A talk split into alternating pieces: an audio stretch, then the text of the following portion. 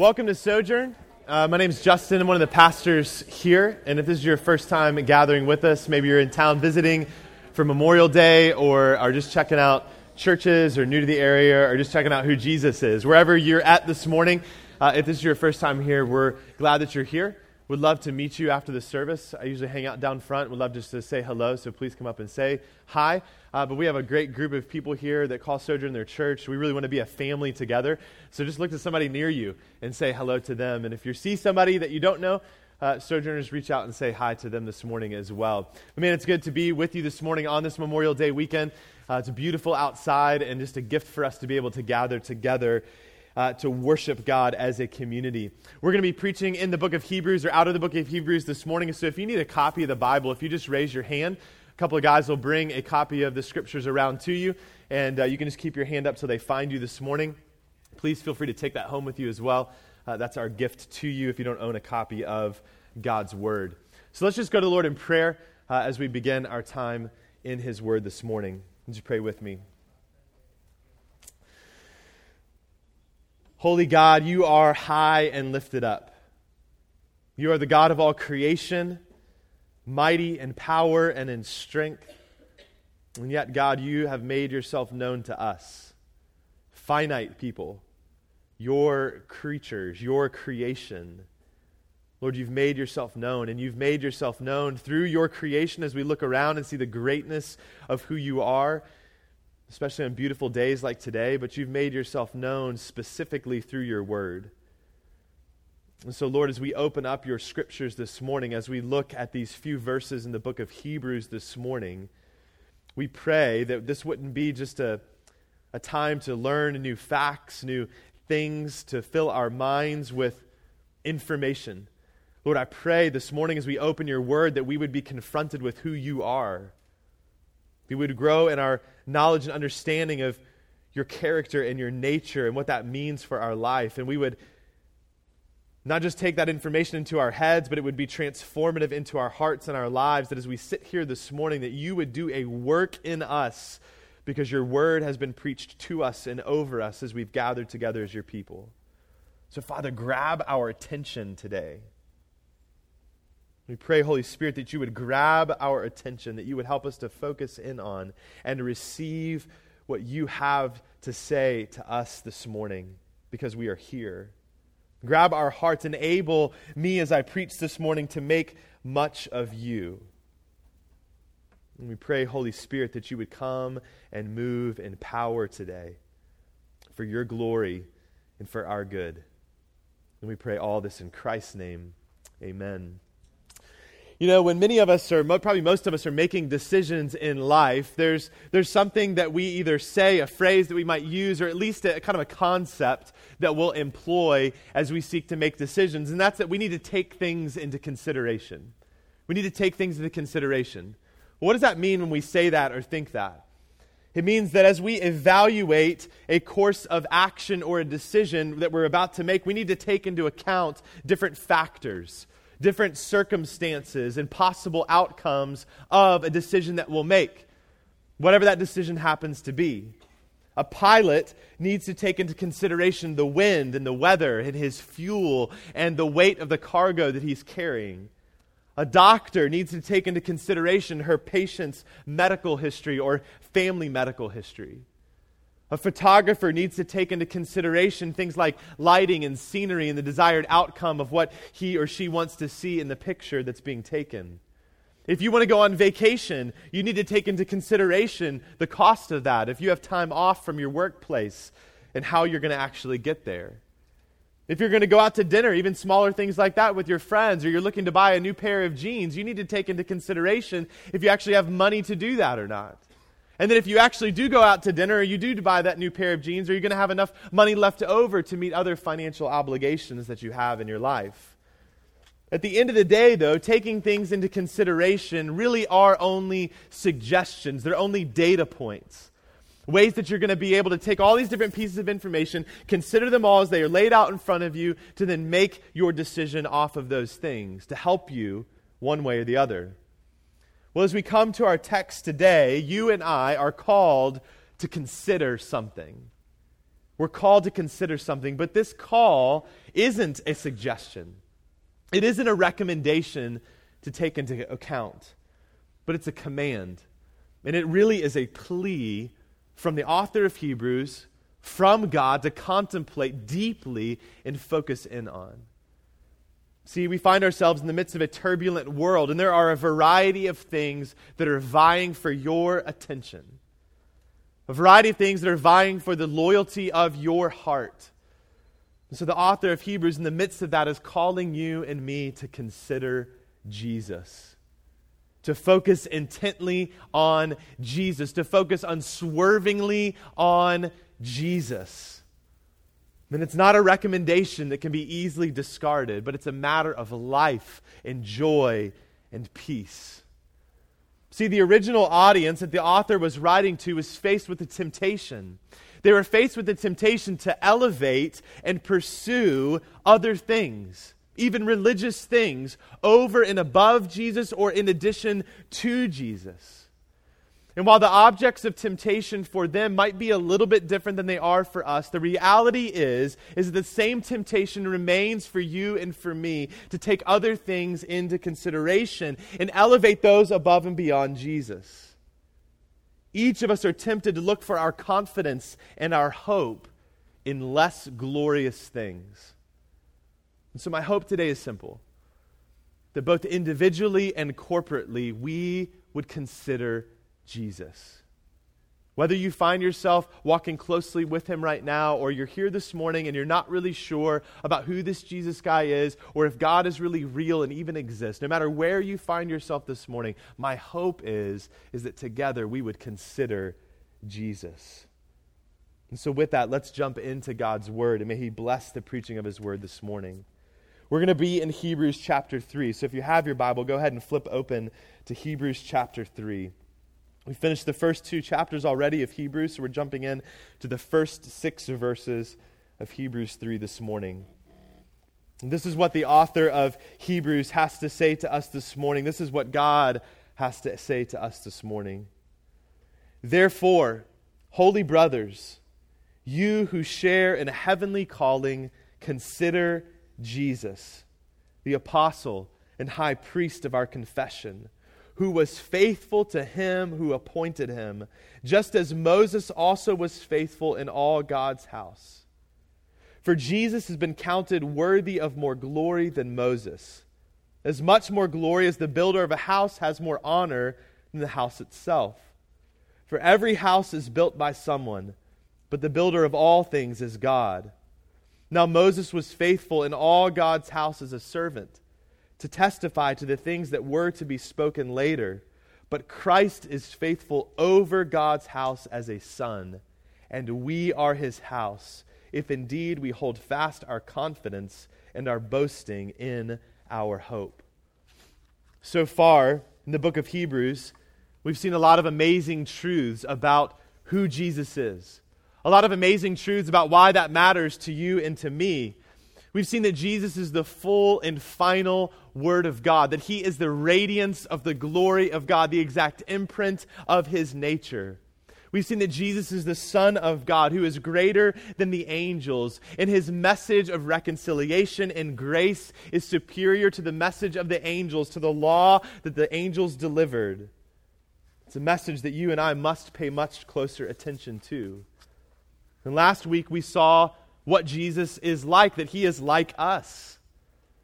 That Jesus takes on our humanity and he endures hardship and suffering and temptation just like you, just like me, but he does so perfectly without sin.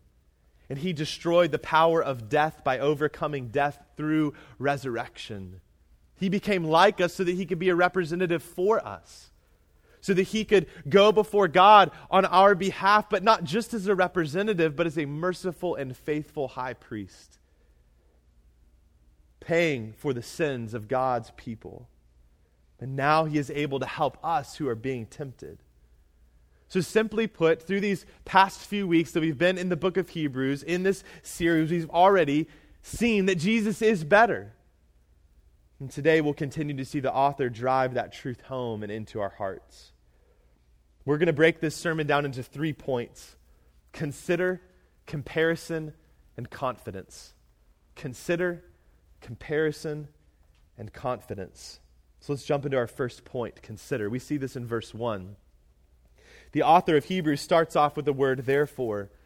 And he isn't really referring so much to what he said in, all of the book of Hebrews thus far. He's not even really concerned so much with what he said in all of chapter 2. What he's talking about specifically when he says therefore is what he says at the end of chapter 2. let me just read it for us again if you weren't here last week or just to refresh our memories. Starting in verse 14 of chapter 2, he says, Since therefore the children, meaning you and I, humanity, share in flesh and blood, he, meaning Jesus, he himself likewise partook of the same things, that through death he might destroy the one who has the power of death, that is the devil, and deliver all those who through fear of death were subject to lifelong slavery. For surely it is not angels that he helps, but he helps the offspring of Abraham.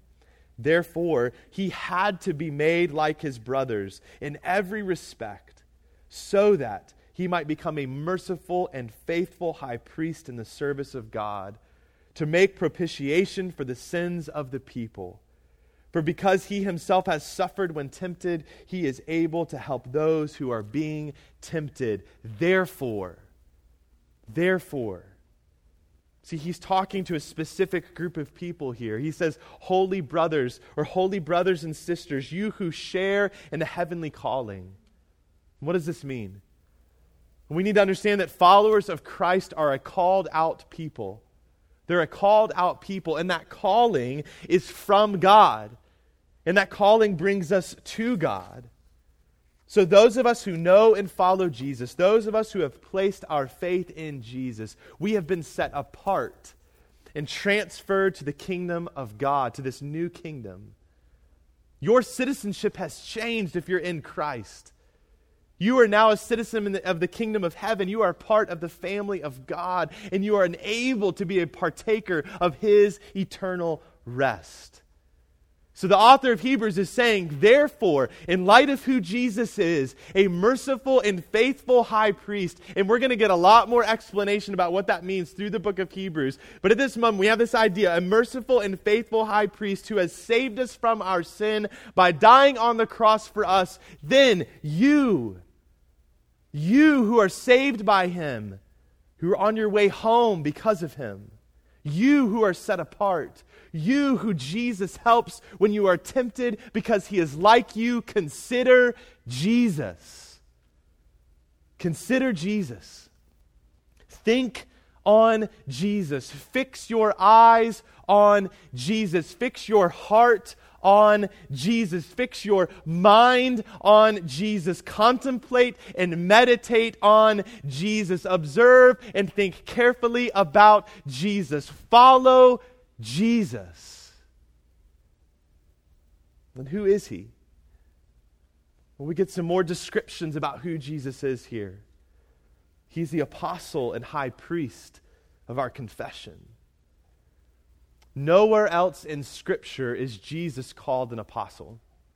Nowhere else in Scripture. But when we understand the true definition of the word apostle, we see that Jesus is very much an apostle. See, the word apostle means sent one, it means messenger. And Jesus is indeed that. He is sent by the Father to us as one of us to rescue us. He comes as a representative of the Father. He explains God to us. In the Gospel of John, 35 times is Jesus said to be sent by the Father. 35 times. Jesus is the author and perfecter of our faith that we just sang about. He is the full and final Word of God. Jesus comes speaking a better word as the better word. He is an apostle in the true sense of the word. And he's also a high priest. He comes to intercede on behalf of the people, and he does so by laying down his own life to bring us to God. As one pastor puts it, human beings need two things. Every human being needs two things. We need to hear from God, and we need to go to God. We need a word from God, and we need a way to God. The reality is, we have both of those things in Jesus Christ. So, we must consider Jesus. We must consider Jesus. But the reality is, you and I have so many options in life. In, in, an affluent Western culture, we just have so many options. Recently, a former global missionary said that when he came back to the United States after serving overseas for a long period of time amidst an unreached people group, he came back home uh, to the United States and he was here for, I don't remember if he was here uh, permanently or he was just here on a, on a break coming back home for some rest and recovery. And he needed a toothbrush. And so he went to the grocery, grocery store to get a toothbrush. And when he got there, he was immediately overwhelmed by it because it was so big. There were so many options in this grocery store for everything and then he found the aisle that has toothbrushes. There's a whole aisle for that. And he stood there and he didn't know what to do. Because in the country that he'd been working in, if he wanted a toothbrush, there was one place to go get one, and there was one option when you got there. And so here he is, standing in front of literally hundreds of toothbrushes. Do I get one or two? Is the family pack a good deal? Do I get one that's super soft or soft or medium bristles? Do, do I get the angled toothbrush or the straight toothbrush? And there's all these electronic options. Should I go with that or not? In a sea of options, it took him forever to pick out the one thing he came to get because there were so many choices to consider. But what the author of Hebrews is saying when he says consider Jesus is not that Jesus is one of many good and reasonable options that will get the job done. No, he is the paramount option. He is the preeminent option. He is the only one who can and has gotten the job done, who can save you and bring you all the way home. At this point in the book of Hebrews, it's as if the author is saying, like, who else would you want to follow? Who else would you want to live your life for besides Jesus? But the reality is, both for his original audience and for you and for me, we are tempted to consider, tempted to follow someone or something else besides Jesus. And so this leads to our next point comparison. We see this mainly in verses 2 through the beginning of verse 6 in these next few verses, the author of Hebrews makes a comparison. And it, it seems a little bit odd, to me at least. He doesn't immediately jump in and say, well, let me compare him to um, riches. Let me compare him to work. Let me compare him to relationships. He just compares him to Moses. Why does he do that? Well, we need to understand that Moses is held and holds a high position in Judaism, and the primary audience that the author is writing to are Jewish Christians. Those who have been, they're Jewish by heritage and have been walking in the law in Judaism for a long period of time, but they've started to follow Jesus. But Moses holds this high position in Judaism. He is the mediator between God and God's people. He's the one that the angels delivered the law, but he speaks it to God's people.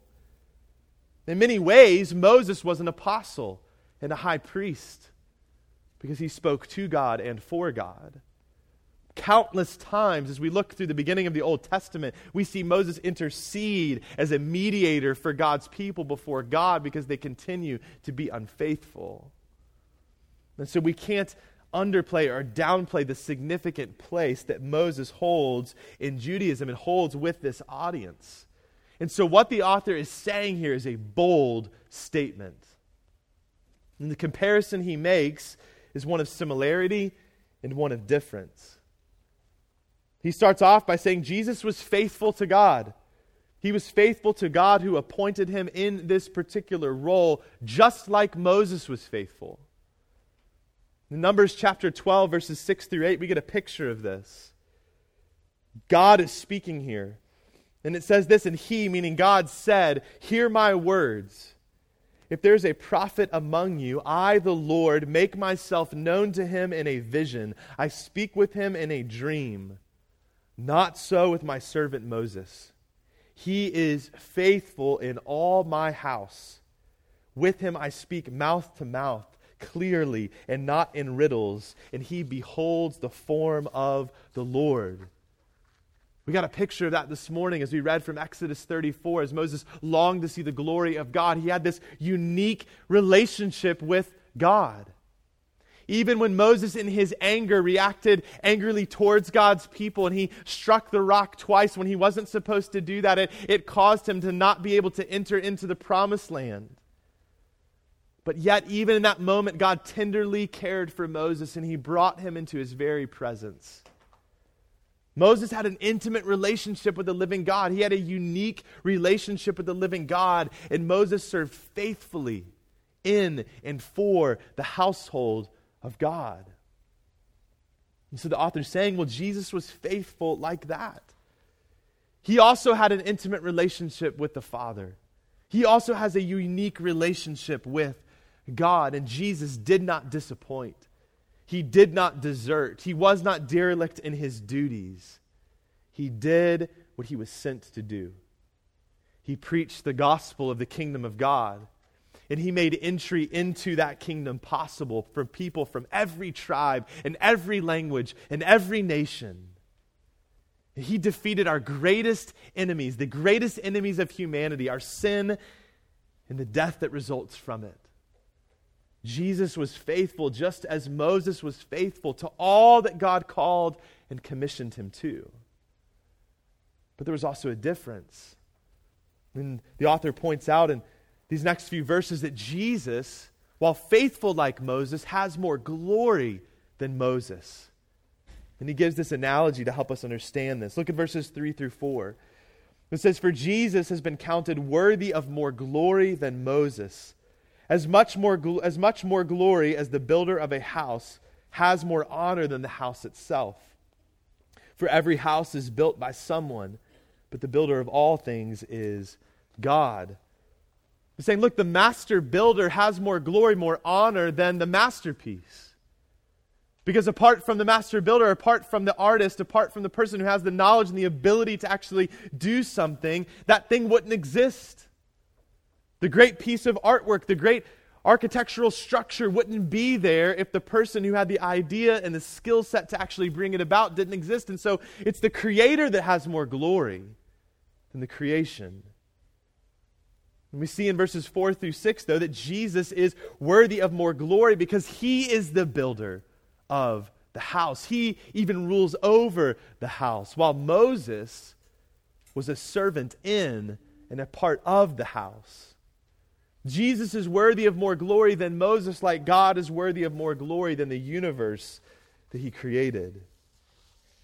Moses administered the household, as a member of the household, but Christ is over the household.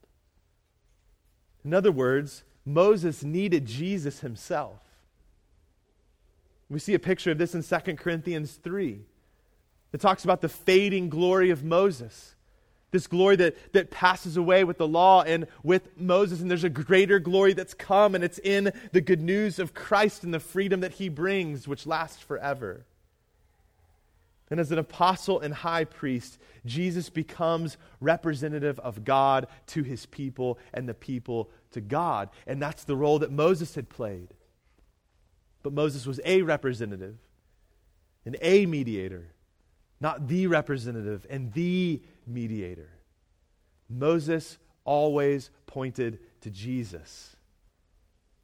Jesus himself says in John chapter 5 verse 46, for if you believed Moses, you would believe me, for he wrote of me.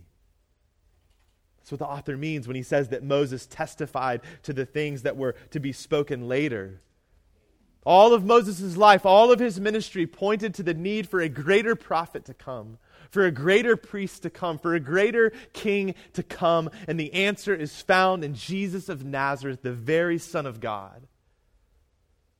And that's the crux of his point of comparison, of why Jesus is worthy of more glory. They are both faithful, but Jesus is worthy of more glory because he is also Son, the very Son of God, but not a servant like Moses. Jesus has a surpassing glory. I help coach my son Owen's Little League baseball team.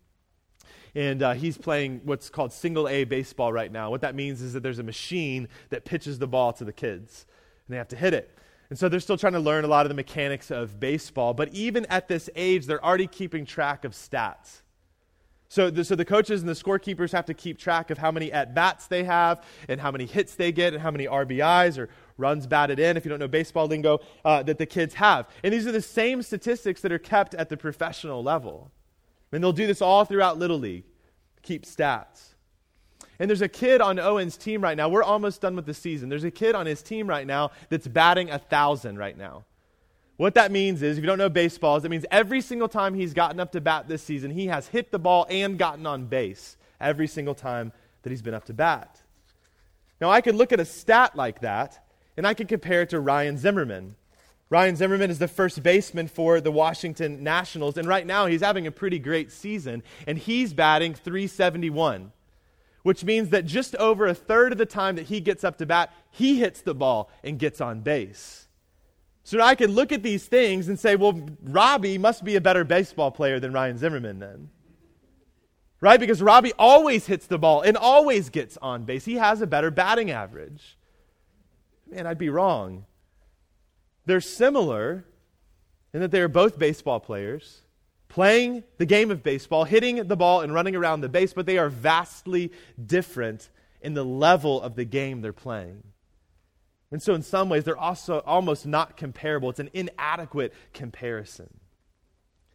In the same way, the author is making this comparison between Moses and Jesus. See, his audience was tempted to venerate Moses, to raise him up to a level. And so, what he's saying here to them and to us is look, Moses is great. Moses is a big deal. But what we need to wrap our hearts and our minds around is that Christ is greater still. He is on a different level of greatness, a different level of glory.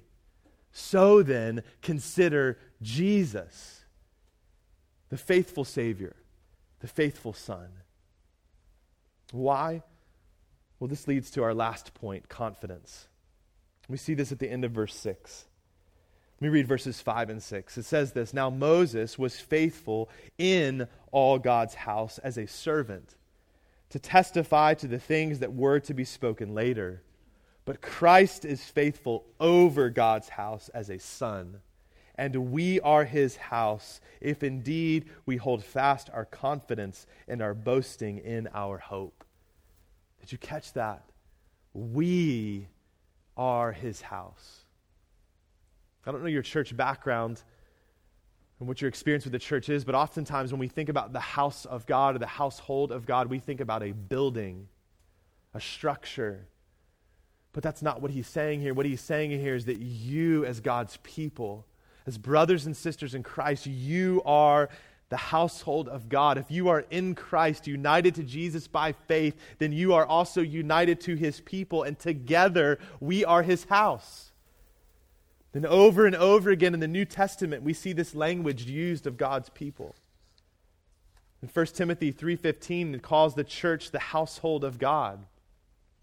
In 1 Peter chapter 2, verses 4 through 5, let me read these for us. It says, As you come to him, as you come to Jesus, a living stone, rejected by, by men, but in the sight of God, chosen and precious, you yourselves, like living stones, are being built up as a spiritual house, to be a holy priesthood, to offer spiritual sacrifices acceptable to God through Jesus Christ. And as we just read this past Friday in community Bible reading, if you don't know what community Bible reading is, it's a Bible reading plan that we've been doing together as a church. So, one, if you've never done it before, you can jump into it. Let this be just encouragement, reminder to you if you've fallen off track reading community Bible reading man, you can jump right back in into the book of Ephesians. But in Ephesians 2, Paul says this amazing thing about the reality of our life before Christ and after we come to know Christ. Let me just read this for us. Just listen to this. Remember, remember that you were at that time separated from Christ, alienated from the commonwealth of Israel, from God's people, and strangers to the covenants of promise, having no hope and without God in the world. That's the reality for you right now if you don't yet know Christ. That's the reality for you, what it used to be for you if you already do know Christ. Because here's the good news. But now, in Christ Jesus, you who once were far off have been brought near by the blood of Christ. For he himself is our peace. And he came and he preached peace to you who were far off and peace to those who were near. For through him, through Jesus, we have access in one spirit to the Father. So then, you are no longer strangers and aliens, but you are fellow citizens with the saints and the members of the household of God, built on the foundation of the apostles and prophets, Christ Jesus himself being the cornerstone, in whom the whole structure, being joined together, grows into a holy temple in the Lord. In him, you are also being built together into a dwelling place for God by the Spirit. The people of God have become the church. And the Spirit of God now dwells in us and among us. And it's all because of Jesus. Not because you figured anything out, not because I figured anything out. It's all because of Jesus, who is our peace and preached peace to us. And what an amazing picture of the family of God that you and I get to be a part of. We have the privilege and the joy of being a part of this family. And it reminds us that we need Jesus and we need each other if we're going to make it. Sojourn, the good news is, is that Jesus is faithful over you. He's faithful over you. Not as a disciplinarian or a dictator or a despot, but as a faithful and merciful high priest who loves you and gave himself for you. Brothers and sisters, we need to understand that there is not one ounce or aspect of who Jesus is that is not faithful. He is who he says he is. And he did what he said he came to do to save you, and he will bring you all the way home. So hold fast in confidence to him. Consider him. That's what the author of Hebrews is pleading for you to do. It's what I'm pleading for you to do this morning. We are a household if we indeed hold fast our confidence and our boasting in our hope. And we'll talk more about what that means a little bit more next week and in the coming weeks. But at a minimum, what he's saying here is that this is about consistent, ongoing belief. What do you believe today about Jesus? not letting go or going another way, and knowing, knowing, believing that if you are in Christ, He will never let you go. Maybe you're discouraged right now. And maybe that discouragement is because of your sin. You are more aware of your own heart and your own life, those dark places in your own heart and your own life and your own mind than anyone else. You know your thoughts and your actions, the things you do and don't do, the things you say and don't say. You have more clarity about that than anybody else besides God. And when you take an honest look at it, when you're confronted with it, it can lead to despair or depression. In this room this morning are people who struggle with all types of sin sexual immorality, lying, deception, drunkenness stealing, pride, anger, arrogance, manipulation, having a critical spirit, racism, bigotry, greed, laziness. But, friends, take heart this morning because notice what the author does not say. He does not say that your confidence or your hope is in yourself. No, he says our hope and our confidence hang on Jesus. The hope of a heavenly calling doesn't hang on your righteousness. If it did, none of us would have any hope. We would be completely lost and hopeless. No, our hope and our confidence hang on Jesus, on who He is and what He's done. Maybe you sit here this morning and you've never placed your faith truly in Jesus. And I have two groups of people in mind this morning. Those of you that know for sure that you've never followed Christ, you've never uh, said that you're a follower of Christ. But I think the other group of people, some of you this morning that might be here, is that you have enough information about Jesus, but you've always just been keeping him at an arm's length. Kind of keeping Jesus out here at a distance. But you are here today. And don't let that truth escape you this morning. You are here today and you are hearing that Jesus has paid for your sin to restore you to God. And nothing and no one else provides the hope and healing of Jesus. So look to him, take hold of him. Place your faith in Christ today. If you know that you've been distant from him and maybe you haven't really actually had a real relationship with Jesus, then call on Jesus to save you today. He has paid for your sin and he invites you to himself now. And for those of you who are already believers, that you are walking with Christ, that you truly do know Christ, he invites you to himself once again. Because here's the problem if we remember the context of Hebrews, that the author is writing to a group of people, he's, he's calling this group of people to stand firm in their faith amidst adverse circumstances, to believe that Jesus is better. Because the reality is, when life is challenging, when life is overwhelming, when life is confusing, when life is complex, what tends to happen, what you and I tend to do is to look around and grab hold of whatever is closest and what seems the most accessible. When the waves of life are crashing down around you, you reach and grab for floating debris in the water, or maybe even another struggling swimmer to hold yourself up, missing the fact that a lifesaver has been thrown to you.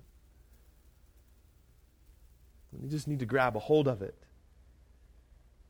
See, considering Jesus isn't just something for someone who doesn't yet know Christ to do. It's something every believer needs to do every single day. Because the world, with its shiny trinkets and siren calls, seeks to pull you away and it seeks to intoxicate you. To intoxicate you with less glorious things. And it does that from the moment you wake up until you close your eyes at night, and it'll do it for the entirety of your life. And see, what happens is, is that we can confuse even good things for the best thing and the greatest thing. And this can happen even subtly with us that call ourselves followers of Christ. See, to gain hope and to gain confidence, we can look to spiritual people or spiritual things, even good things. We can look to the church or church leaders or pastors. We can look to books or theological tribes or even our deeds and duties within the church to give us that confidence and that hope. And sometimes our Christian subculture can reinforce this. We're told, read this book and it will change your life. Follow this pastor on Twitter or Facebook or podcast their sermons and it will change your life. He will change your life. And we get this weird dynamic going on where we start to believe that pastors and preachers that, that they're elevated, that they're that they're high and lifted up and they seem far off and distant and removed. And we go to conferences and there's VIP sections. Then there's literally a rope around these sections, and the speakers are inside and the normal people are on the outside. We think, man, if I could just go up and shake his hand, if I could just go up and get a few sec, 30 seconds with him, just ask him to pray for me.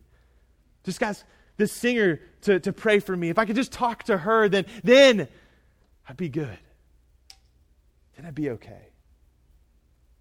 Man, I do this all the time. I can think, man, if I could just read one more book on leadership, if I could just read one more book on preaching, if I could just get through this blog or learn more about these things, then I'll be a better pastor. Then I'll be a better husband. Then I'll be a better dad. We can be just like the Hebrews that the author is writing to. And we can see someone that is pointing us to Jesus to be more glorious than Jesus. But all of those things, all of those people will disappoint you because none of them are what we ultimately need. At worst, they're distractions. And at best, they're gifts from God. They're gifts of, from God to be a means to an end, conduits of grace, whose dependence, whose source is not themselves, but is the living water, the bread of life, the beginning and the end, the King of glory, Jesus. And you and I have access to Jesus. We have access to the Father. We have access to the Spirit. There's no roped off section. There's no distance between us. The curtain has been torn in two. And we can come to Him. We can take this even a step further. Because the reality is, we don't only look for confidence and hope in less glorious people and things. The reality is, is that you're a glory stealer. And so am I. We believe that we can fix ourselves, at least functionally. We believe that we can focus ourselves. Okay, this week I'm going to be good. I'm going to focus in this week. We believe that we can be faithful ourselves. That it's all on us, it's all up to us, it's all about us. And what happens is, is when we succeed, when we succeed in these things, we boast in ourselves. Or we take the accolades and praise and we internalize them ourselves. And when we fail, we either dismiss those things or it just completely crushes us. But the reality is, church, it is never about you. It is always and completely about Jesus. I mean, what if we sought to have a John 3:30 mentality? He must increase and I must decrease. Man, what, what might God do in your life? What might God do amidst us together as we work together? What might He do with us and in us and through us? Sojourn then, consider Jesus, the apostle and high priest of our confession. Consider him and hold on to him. Like a child walking through a crowded mall or concert grips tightly to their father's hand, hold on to Jesus. But even in that moment, who's really holding on? He has you.